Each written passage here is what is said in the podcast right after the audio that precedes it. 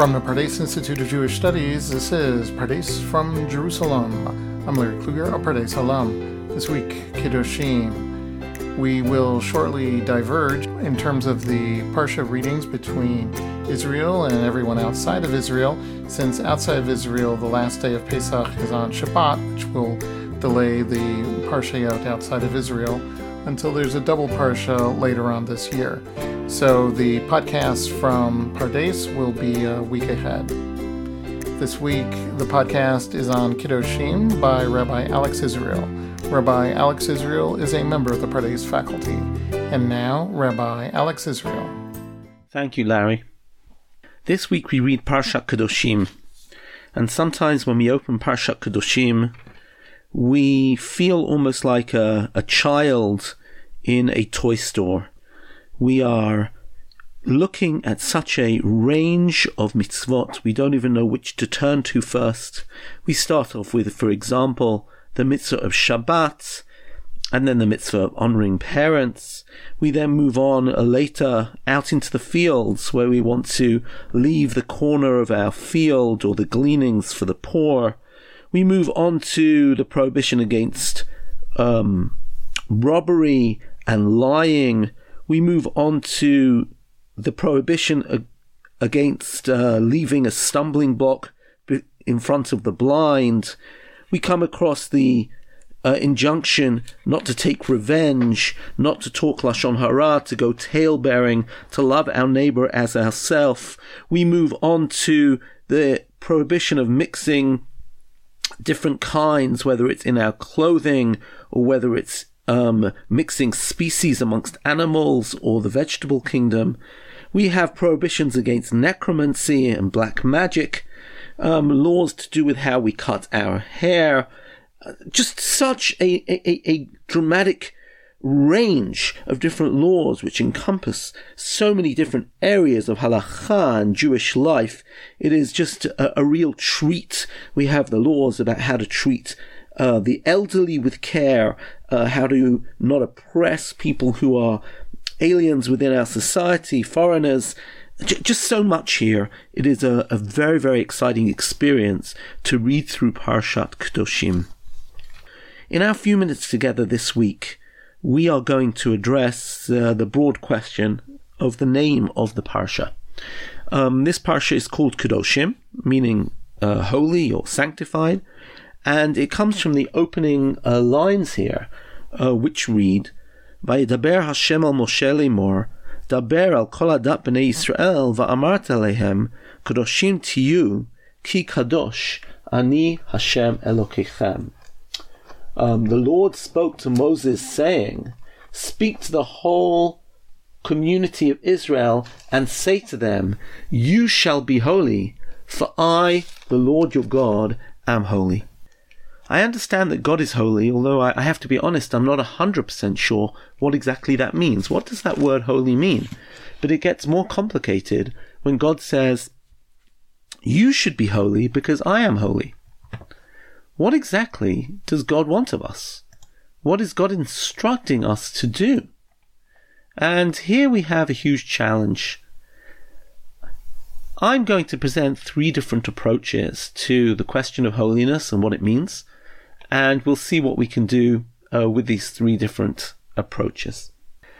The first is going to be the approach of Rashi um, in his opening comments to the Parsha, where Rashi says, Kadoshim to you, Hevu prushim min ha'arayot umin ha'avera. Separate yourselves from forbidden sexual relationships and from sinning. Shekol makom shata motzei gede erva wherever you find a fence before sexual transgression, you also find holiness. And he brings various proofs for this. This is fascinating. I want to unpack Rashi in two stages. The first thing that Rashi does is, is to say that holiness is actually a sense of being separate. Separation is holiness. Holiness is separation. His second stage is to say that this is particularly related to the question of sexual transgressions. So let's examine both of these uh, assumptions one by one. First, the idea of something holy being something separate. I guess we get this from maybe a, a very natural idea that uh, things which are holy are, are separated, and one has to separate in order to achieve holiness. For example, we make Kiddush on a Friday night. We're separating the day. We have an opening ceremony for Shabbat and a closing ceremony of Shabbat. Our Kiddush sanctifies the day and makes it separate from the rest of the week. And in fact, our closing ceremony for Shabbat is called Havdalah, separation. So, uh, or for example, when we have a holy space, a holy space will be, for example, the Beit Knesset, um, maybe our synagogues, or even the Temple Mount, was a place which frequently needed consecration, an act which made it into a holy space. And it involves uh, certain modes of behavior. Uh, one is not meant to eat or drink in a synagogue. One is not meant to go into the Temple Mount uh, wearing one's money belt or shoes. So this is a separate place which is separated, I might say dedicated to God, um, cordoned off. Frequently there are barriers or, or, or, or gates which will delineate this particular place. Um, a different mode of conduct is demanded in Shabbat, in Yom Tov, as during the regular uh, weekday. And therefore, we have this sense that something which is holy is something which is sectioned aside for an elevated process. So Rashi starts by saying, How do I become holy? I separate myself.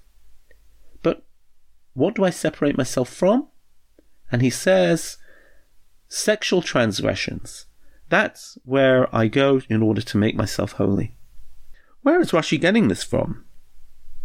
I have a feeling that Rashi is getting it from the previous chapter, because the previous chapter lists a whole series of sexual offences, uh, laws of incest and what have you, bestiality and others, uh, which halacha prohibits. That list ends with the phrase Alt tamu lachem b'chol ele. Do not defile yourself in any of those ways. And in fact, chapter 18 concludes with the phrase, V'lot tamu bahem. Do not defile yourself with them. Ani Hashem Elokechem. I am Hashem your God. Interestingly, the next chapter, Be holy because I am the Lord your God. So we might equate the defilement of sexual um, impropriety with uh, becoming defiled and holiness with abstention from those um, acts. Likewise, at the end of Parashat Kedoshim, in chapter 20, this entire list of sexual offences returns, but, and if you want a reference, we'll take a look at chapter 20, verse 7, V'hitkadishtem v'yitem kadoshim ki ani Hashem Elokechem. At the start of that list, we have, You shall sanctify yourselves and be holy, for I, the Lord, am your God. And then again, the list of the sexual uh, prohibitions. So Rashi is drawing the conclusion that holiness is a withdrawal from inappropriate sexual um, acts and this might even have a reflection in something that we know very well, which is that marriage uh, within the Jewish context is called Kiddushin.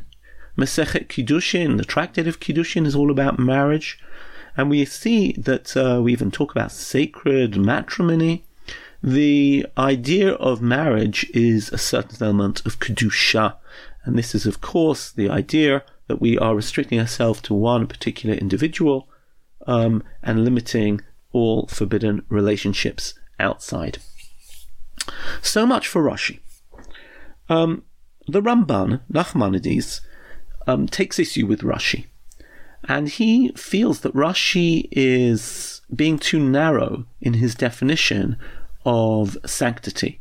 He doesn't feel that sanctity should be uh, limited to um, the sexual realm. He says, and I here I'm quoting from the translation of the Ramban. He says, in the Sifra, which is Rashi's source, he says, I only saw, you shall be holy, um, you should be separate. Just like I am holy, you should be holy. Just like I'm separate, you should be separate. In my opinion, he says, the separation is not to separate only from sexual transgressions, like the words of Rashi, but rather the separation is the one mentioned in every place in the Talmud, when its practitioners are called Purushim, those who have separated themselves. The Ramban continues and says the following. He says, The Torah has prohibited sexual transgressions and forbidden foods, and it's permitted sexual relations between husband and wife, and the eating of meat and the drinking of wine. If so, a person who is full of desire will find a place to be lecherous with his wife, or many wives, and to be among the guzzlers of wine and the gluttons of meat. He can speak as he pleases with, with all sorts of vulgarities, the prohibition of which the Torah doesn't legislate. And then he would be a brute with the permission of Torah. End of quote. Uh, he would be a Naval Birshut HaTorah, that's the Hebrew. In other words, the Ramban is saying that there are lots of lacunae, there are lots of uh, gaps in the Torah where the Torah doesn't particularly legislate about what is a more sophisticated living, a higher level of living, a refined mode of of of um, conducting oneself.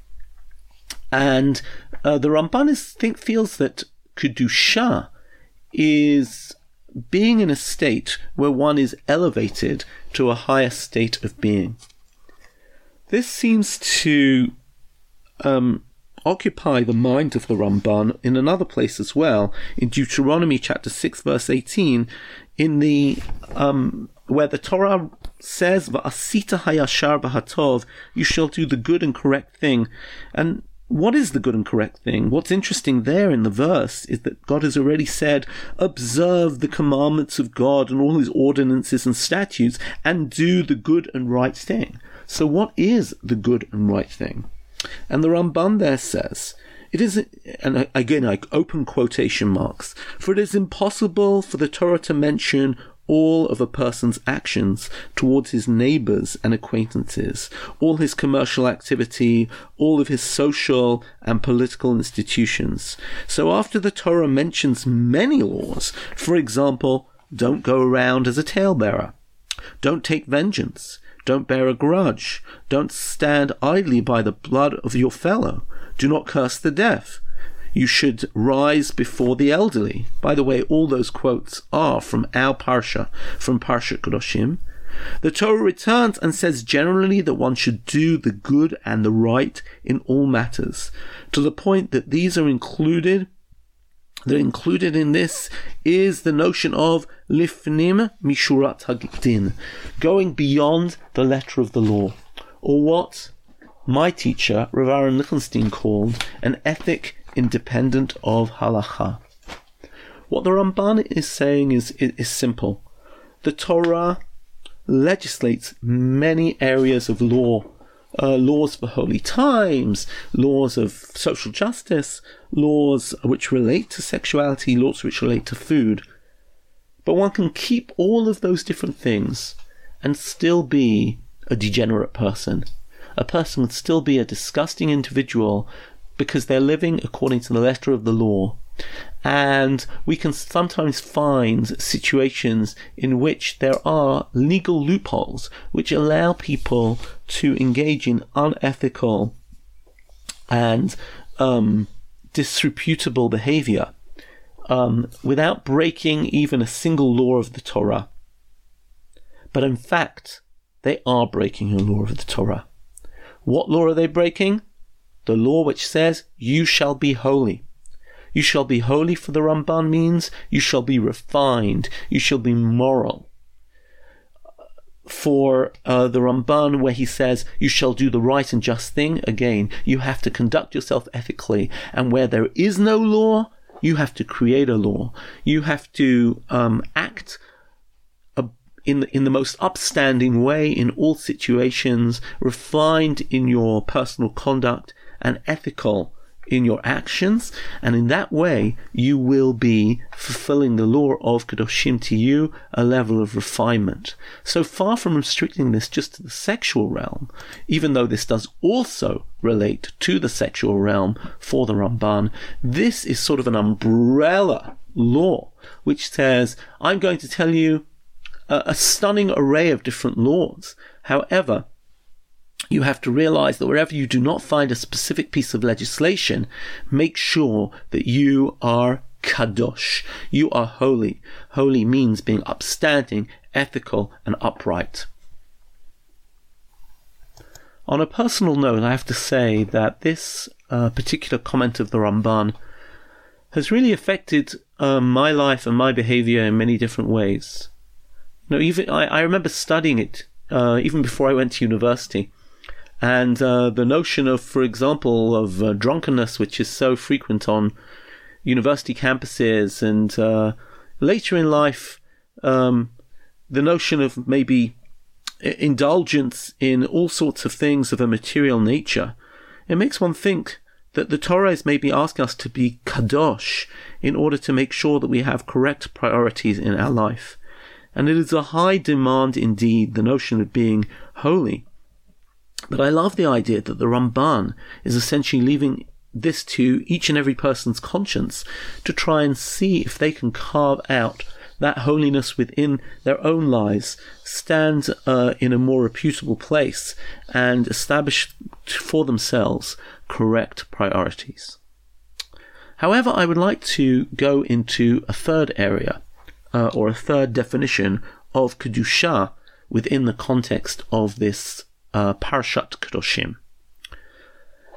I have already sort of hinted at the fact that there is a certain symmetry to Parashat Kedoshim, a what we would call in academic biblical studies a chiastic structure, um, an inclusio, uh, whereby if you take the span of the narrative or the, the legal text from Leviticus chapter 18, from Vayikra Perek Yudchet to Perek Chaf to chapter 20. It is structured in a very symmetrical way. Um, at the extremities, we have the instruction that we should not follow the cultural norms, neither of Egypt or of Canaan, that we should have a distinct morality. We then, at the beginning of chapter 18 and also in chapter 20, list out all the sexual uh, degenerate actions, which leads us to a conclusion, by the way, that uh, there was something about the Canaanite culture and possibly also about the Egyptian culture, which was particular, particularly degenerate in the sexual sphere. And then, if you want a layer in in a more symmetrical way, both at the beginning of chapter 19 and as I mentioned in chapter 20, verse 7, there is the injunction to be holy. But what is in the middle? What are the laws contained within the middle? I gave an overview in my opening remarks to this podcast, but if I read through, you will find something very familiar. Chapter 19, verse 3 Ish imor ve'aviv tira'u. Um, each person should um, fear or revere their father and mother. Ve'shabtotai tishmoru. They should, they should keep Shabbat. I am the Lord your God. Do not turn to other gods. Al tifnu el elilim. Velohei masecha lo tasu lachem. Ani Hashem Elokechem. And do not make molten images. I am the Lord your God. Is this sounding familiar to you as it's sounding to me? I am the Lord your God, the law of honoring parents, Shabbat, molten images. This sounds remarkably like um, like the Ten Commandments. When we get to verse 12, Veloti shavu bishmi la sheker. Don't swear falsely in my name. Sounds very much like the Ten Commandments. And we will also have laws about um, lot asu avel b'mishpat, laws of the courtroom and other things uh, here. It almost seems like a repetition of the Ten Commandments. However, not only the Ten Commandments. And here I would like to make a general comment about Parshat Kedoshim, again echoing my opening remarks. Parshat Kedoshim takes us, you know what, let me stop and say what Parshat Kedoshim is not. Many people see sanctity, as Rashi did, withdrawal. Sanctity means uh, being an ascetic. It or ascetic. It means withdrawing from society, going out into the wilderness like the Essenes did, who lev- lived next to the Dead Sea, withdrawing from society. Um, as the Ramban mentioned, Prushim, the people who were the Pharisees who were withdrawn, who withdrew from life.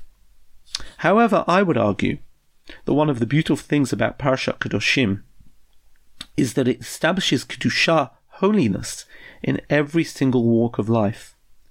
In the sphere of the family, in the sphere of what we eat, in the fields, as we mentioned, you have to leave the gleanings of your field for the poor. In the field of commerce, where it talks about how we are meant to be honest in our business dealings and not uh, put a stumbling block in front of the blind, which means not to mislead people and not to misrepresent. Lo ta'ashok et re'echa. You're not allowed to steal. You're not allowed to um, to oppress your neighbor. In other words, you're not allowed to overcharge people.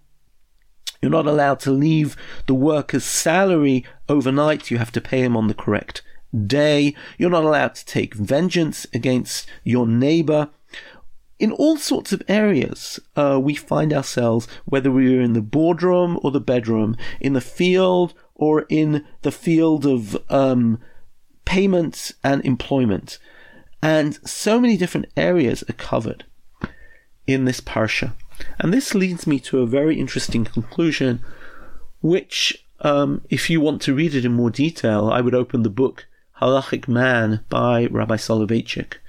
And Rabbi Soloveitchik says that frequently people look for holiness in the afterlife. They look for holiness in withdrawal from this world. But in fact, true holiness is refining every aspect of our engagement with this world. And how do we do that? The Ramban was looking for a refinement beyond the letter of the law. But we might argue that true holiness is actually contained between chapter 19, verse 1, which says, You shall be holy, and chapter 20, verse 7, which repeats, You shall be holy. How are you holy? Exactly by keeping the halacha. Holiness is a code which enables us to refine our lives in every single aspect, and that is why we have all four different volumes of the Shulchan Aruch, which deals with different areas of our lives, from the ritual to the marital to the area of human commerce to all the different areas that we have to of, of life. That's why when the Rambam wrote his code, he even expanded it beyond um, the confines of that and included the areas of national governance and what have you into the areas of his code of Jewish law, the Yad HaChazakah, the Mishneh Torah. And in this regard, we will be saying something quite uh, profound, which is holiness is not withdrawal. Holiness is engagement. Now, this says something about Parsh, about the whole book of Leviticus in general. If you ask people about the book of Vayikra, the book of Leviticus, most people look at the book of uh, Leviticus as a book which just talks about sacrifice in the temple. But that is only true about the first half of the book. It's certainly true from chapter 1 till about chapter 16 or 17. But in fact, when we get to the second half of the book, and we've just sort of transitioned to the second half, we're going to start talking about holiness in a very different realm. Not holiness in the sectioned zone of the temple in the confines of the sanctuary, but the holiness that we can create within society. And therefore, for example, next week in Parshat Emor, we will talk about holy times, how to make our time holy, where as the Torah says, "Bechol moshvotechem," in all of your abodes, wherever you live. And in Parshat Bahar, we will talk about the land being holy by letting the land rest in the seventh year and by establishing um, social help for those people who have fallen on hard times and need to be assisted in uh, through tzedakah and through other means. So we're going to talk about, if you want, Parshat Kadoshim, the idea of creating sanctity in our behavior in every walk of life, the notion of being able to sanctify times wherever we live, and the notion of uh, the Holy Land, but really the implication of that for the dealings of human beings in the economic realm. And this is a whole different aspect of holiness, as opposed to Rashi, who said that holiness was withdrawal. Here, holiness is engagement, but a certain refined activity. Not a refined activity beyond halacha, but a refined activity as transcribed by halacha. Halacha teaches us how to raise our game and how to take the ordinary, our ordinary living, and really make every single walk of life into a practice of holiness. Uh, my only prayer is that we be worthy of this, that we be worthy of finding ways in order to raise our lives and to make our lives more holy in in every single moment and in every single way in which we live, and that indeed we shall be kadoshim to you, we shall be holy and be worthy of the status of God's people. Wishing you all a great week and a Shabbat Shalom. Thank you, Rabbi Israel. Thanks for tuning in, and we'll see you on the next episode of Pardes from Jerusalem.